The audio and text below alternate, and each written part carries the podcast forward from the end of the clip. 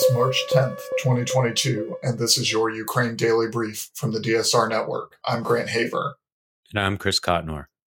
Our top story today Russia bombed a maternity hospital in Mariupol yesterday, killing at least three and wounding at least 17 people.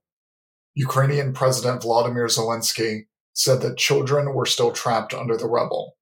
Russian Foreign Minister Sergei Lavrov said that this is, quote, not the first time we see pathetic outcries concerning the so-called atrocities perpetrated by the Russian military, end quote. Mariupol was one of the cities where a humanitarian corridor was supposed to be set up, and while 43,000 Ukrainians across the country were able to flee some besieged cities, Russian shelling continued. The United Kingdom Ministry of Defense said in a tweet yesterday that the Russian Ministry of Defense had confirmed the use of thermobaric rockets. As we discussed last week, thermobaric rockets have a much longer explosion time, and their use is incredibly tightly regulated by the law of armed conflict. If used against civilians, it would constitute a war crime. In a statement to the House of Commons yesterday, the Minister of Defense in the UK announced that the government was exploring sending Ukraine portable anti air weapon systems and reported that they had delivered 3,615 anti tank weapons, which was 50% more than they originally agreed to. German Chancellor Olaf Scholz pushed back against the idea that Ukrainians would be provided Polish MiGs by the United States through Ramstein Air Base in Germany, saying, We have to think very carefully about what we're doing and this certainly does not include fighter jets. With opposition from Germany and the US, it is unlikely that the plan will go forward in its current form. The meeting between Ukrainian Foreign Minister Dmytro Kuleba and Russian Foreign Minister Sergei Lavrov has just wrapped up in Turkey.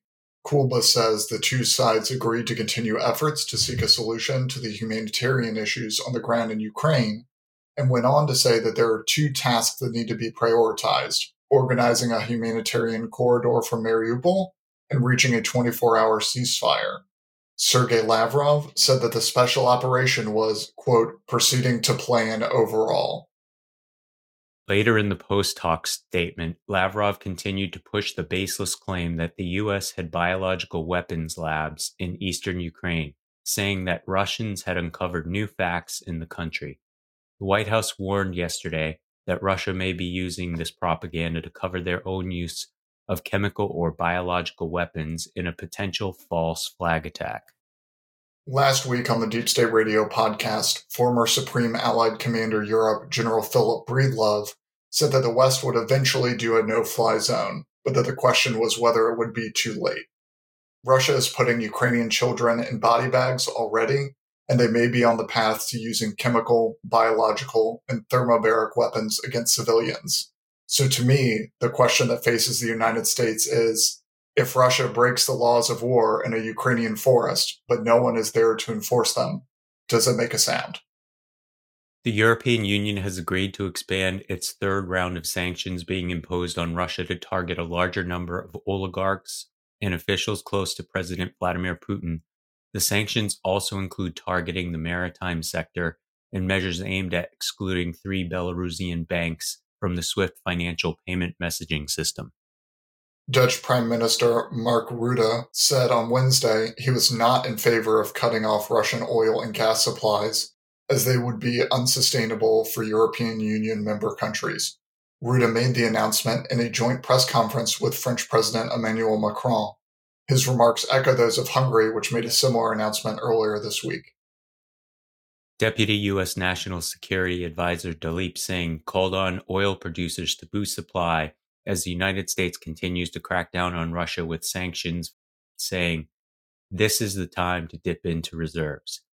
To that end, UAE Ambassador to the United States Yousef Al Otaiba said in an interview with CNN that the UAE favors higher oil production and will be encouraging OPEC to consider higher production levels. The Kremlin yesterday accused the United States of declaring an economic war on Russia and let the world know that it was considering a response. Kremlin spokesman Dmitry Peskov cast the West's sanctions as a hostile act that had roiled global markets. Putin is expected to meet with government officials today to discuss ways to minimize the sanctions.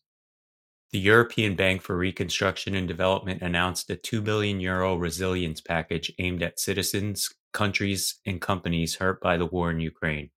The package prioritizes trade finance, emergency liquidity, energy security, and municipal services.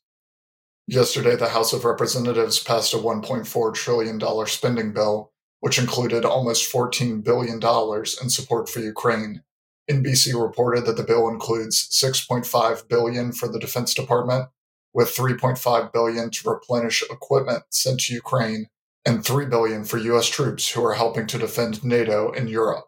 The bill would also provide money for humanitarian aid to support Ukraine's energy grid and to combat disinformation. The Chernobyl nuclear power plant lost power yesterday.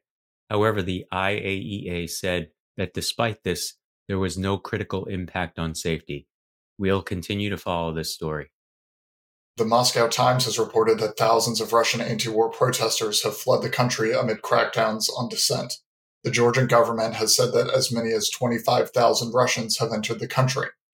In my opinion, it's important to remember that the aggressor in this war is the Russian government and not the Russian people. As crackdowns in the country continue, the West should consider ways of helping dissidents leave the country or stay and push back against Putin's regime. The war in Ukraine could hit more than just energy supplies in Europe. Global food security is also at risk.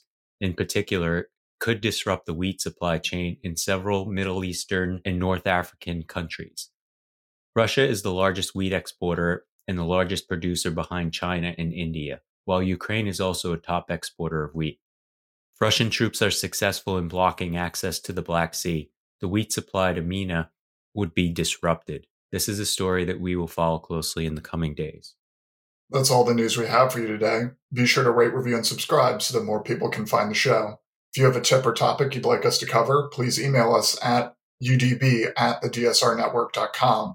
Members of the DSR Network will receive an evening newsletter version of the Ukraine Daily Brief. So go to the DSR Network and become a member to make sure you never miss any of our analysis. If you want more in depth discussion of these issues, tune into Deep State Radio tonight as David Rothkopf and Kavita Patel speak with Alex Vindman and Ivo Daalder. Stay safe and stay tuned to the Ukraine Daily Brief from the Deep State Radio Network.